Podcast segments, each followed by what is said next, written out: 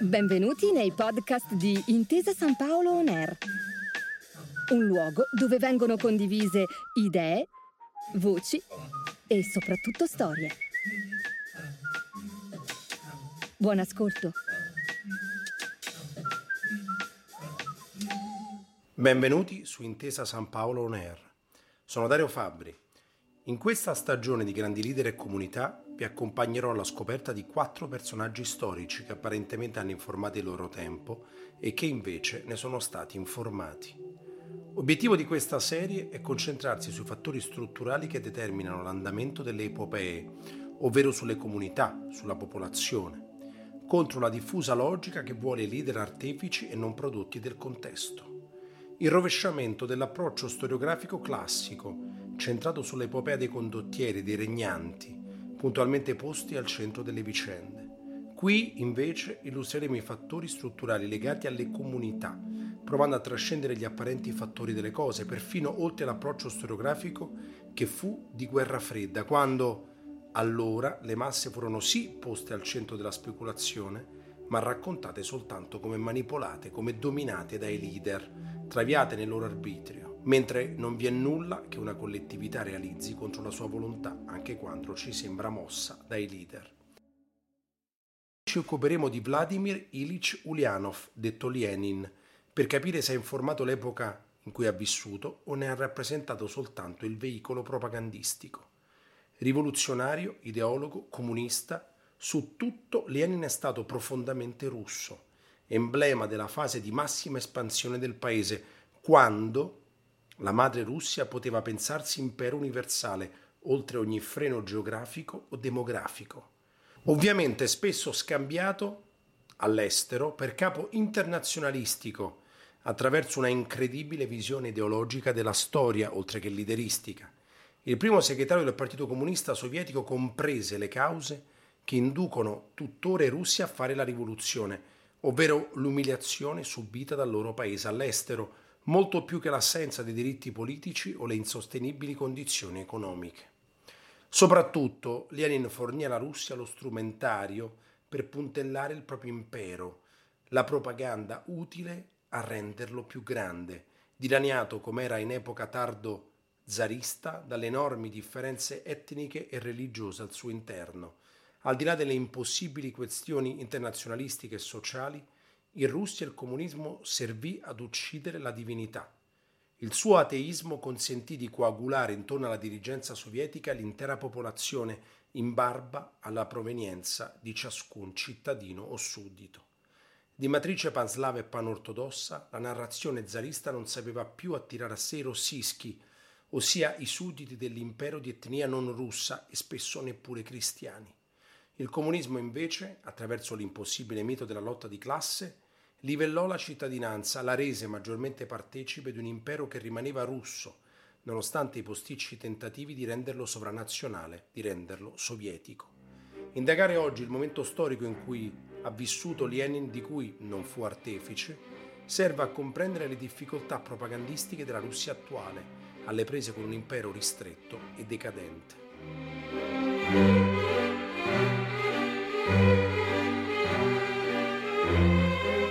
Nato a Simbirsk, in una benestante famiglia borghese, Lenin possedeva antenati di estrazione etnica diversa, un'origine decisiva nel successivo abbracciare l'ateismo imperiale.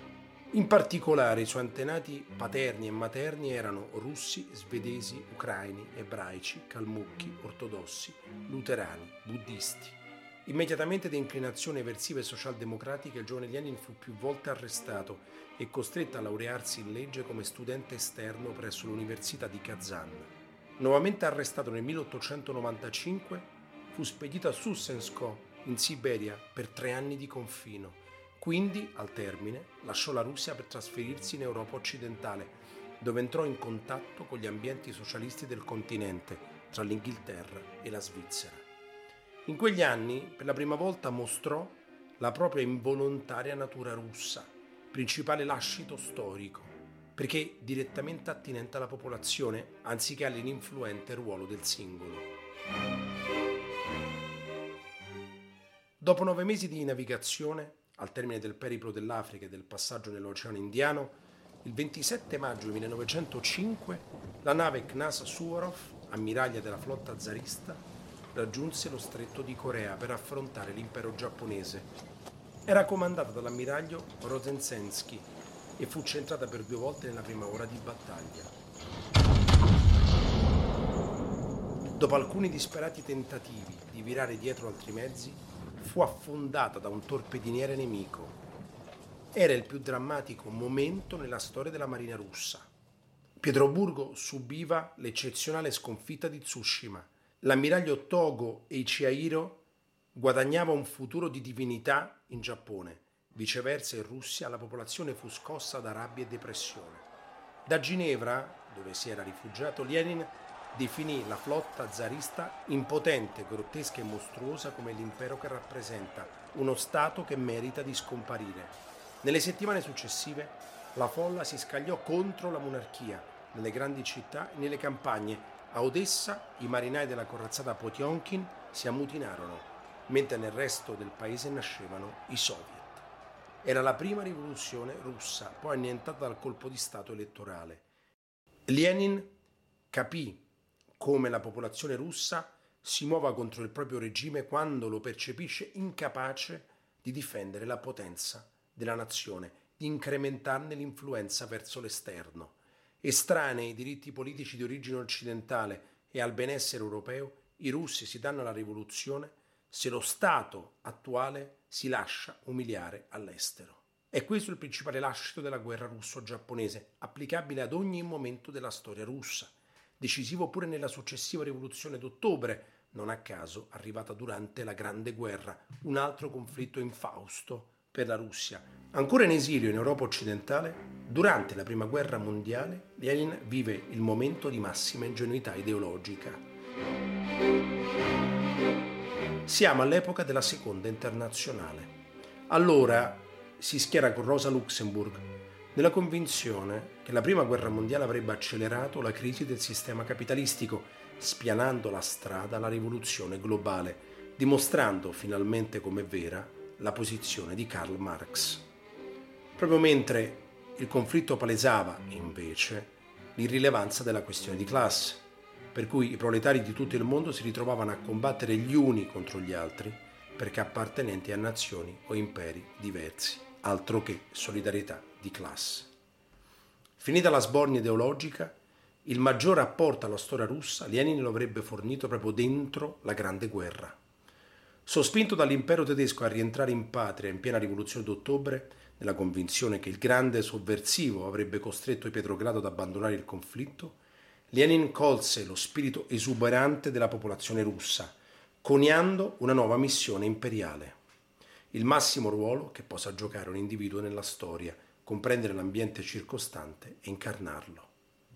Conquistato l'accesso all'Oceano Pacifico, alla fine dell'Ottocento la Russia era diventata il paese più esteso del mondo, con una popolazione di oltre 100 milioni di persone divise in numerose razze e in molteplici religioni. I rossischi, ossia i russi non etnici, erano ormai troppi per essere assimilati, per essere condotti allo slavismo e all'ortodossia, giacché milioni di questi non erano né slavi né cristiani.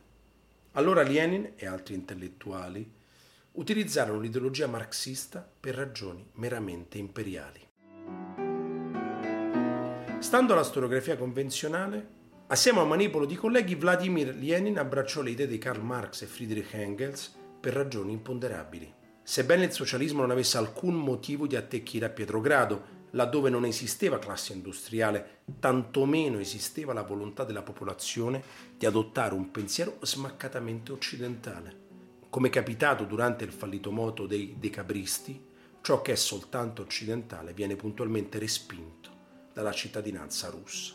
Eppure, attraverso la rivoluzione d'ottobre, apparentemente la Russia si tramutò in un impero comunista, adottando il nome di Unione Sovietica.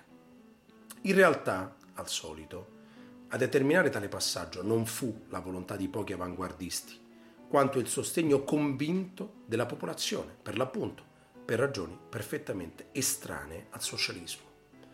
L'umiliazione subita dai giapponesi a Tsushima nel 1905 e il deludente andamento del primo conflitto mondiale dimostrarono ai russi che una missione imperiale ristretta non bastava più a conservare l'unità dell'impero, ormai zeppo, nella loro dizione, di quinte colonne, destinato a disunirsi al cospetto del nemico, specie se la guerra si dipanava lontana dal territorio nazionale, nello stretto di Corea o nelle pianure polacche, soprattutto a causa delle differenze di religione tra ortodossi, luterani, musulmani, buddisti, ebrei. I rivoluzionari accolsero l'ideologia comunista perché questa prescriveva l'uccisione della divinità, la formale obliterazione della spiritualità. Punto. Secondo i loro calcoli, soltanto l'ateismo e la fittizia normalizzazione della superiorità russa potevano compattare la popolazione imperiale. Non a caso, tra i bolscevichi figuravano ebrei ortodossi non russi, perfettamente consapevoli dell'effetto coagulante di, della irreligiosità comunista di matrice antietnica.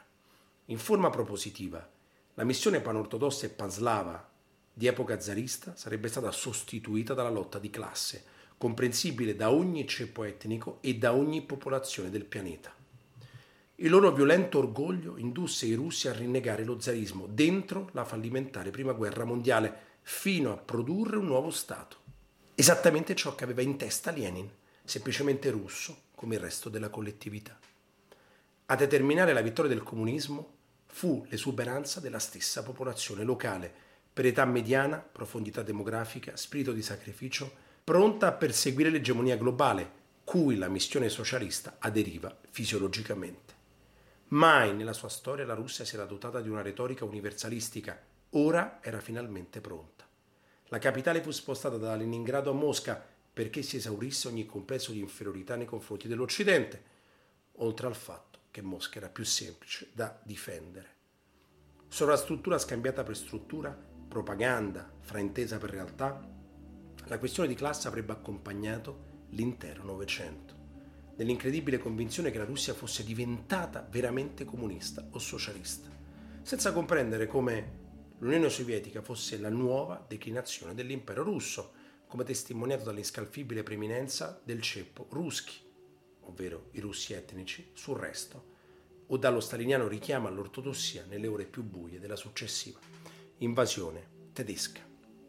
Propaganda imperiale che avrebbe informato l'intera epopea sovietica, massimo lascito leninista, capace di cogliere l'esuberanza antropologica dei russi e di piegare a questa la dimensione ideologica, senza determinare il suo tempo, semplicemente assecondandolo, mentre l'Occidente scambiavano Lenin soprattutto per un ideologo.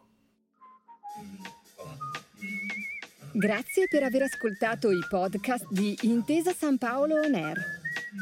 Al prossimo episodio.